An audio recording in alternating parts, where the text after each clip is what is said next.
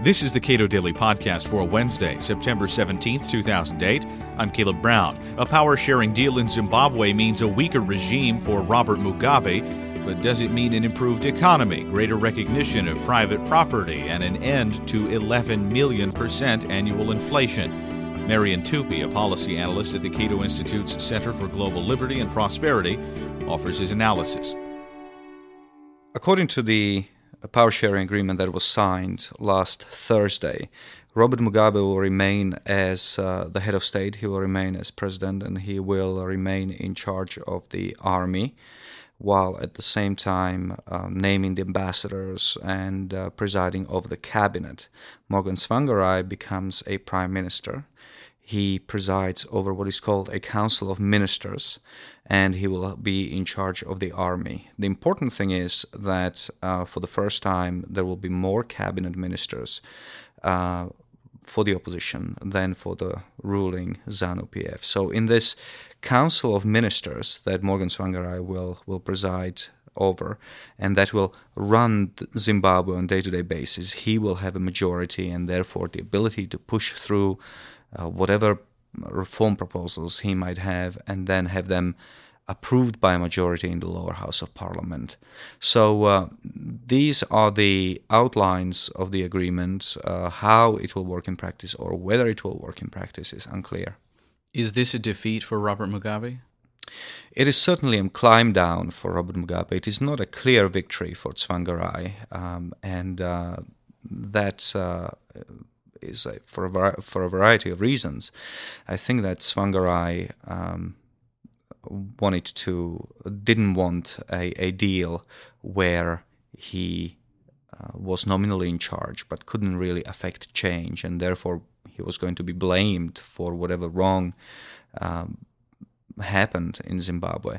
So he got the executive power to undertake change. At the same time, um, I, I, think that he was he was trying to wait as long as possible because obviously the the worse the economy was getting, um, the more he was going to get out of uh, out of Mugabe, who was really beginning to be desperate for a deal. At the same time, Tsvangirai couldn't wait forever because there is continued political violence in the country, and uh, also there comes a point at which. Uh, uh, obviously, the economy is in such a bad shape that you know by waiting you are really undermining yourself.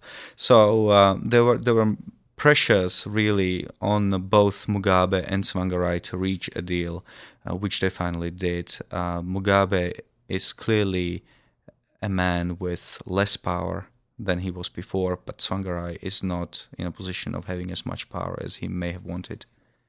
What does this do to the prospects of uh, enhancing the protection of property rights and uh, liberalization in Zimbabwe?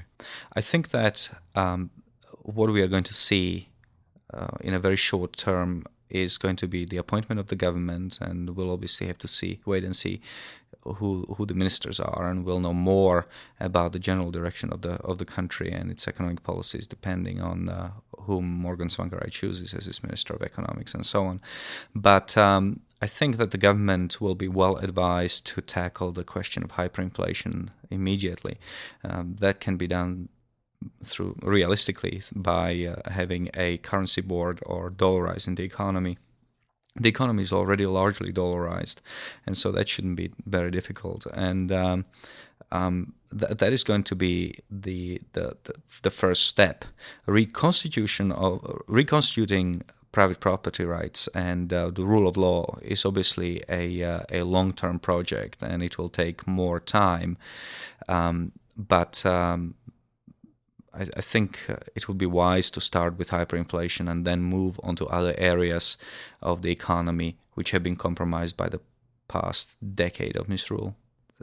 Western powers have made it very clear that they will only deal with and help government that is uh, that is run by Morgan Tsvangirai, and um, so in that sense, you might say that because he won the the lower house elections. His party won the lower house elections. He was seen as the legitimate ruler of the country or a legitimate head of the country. But I think that much more on Mugabe's mind was was the deteriorating economy and the fact that he wants to pass the baton for uh, economic responsibility onto somebody else. Now, the the government will function for 18 months before it will has it has to produce a constitution, new constitution, and um, although it can work. Uh, it has a constitutional mandate to work for up to five years. I think that after the next 18 months, we are likely to see a fresh election which will then result in a complete annihilation of uh, Mugabe and the ZANU PF. Um, so uh, we are really, it, it's really going to be the next 18 months. I, I, I don't expect drastic changes to happen, but I do expect a new constitution that will then pave ways for way for um, um, a, a um, free and fair elections that will give us a better sense of uh, where the Zimbabwean people really are in terms of their political loyalties.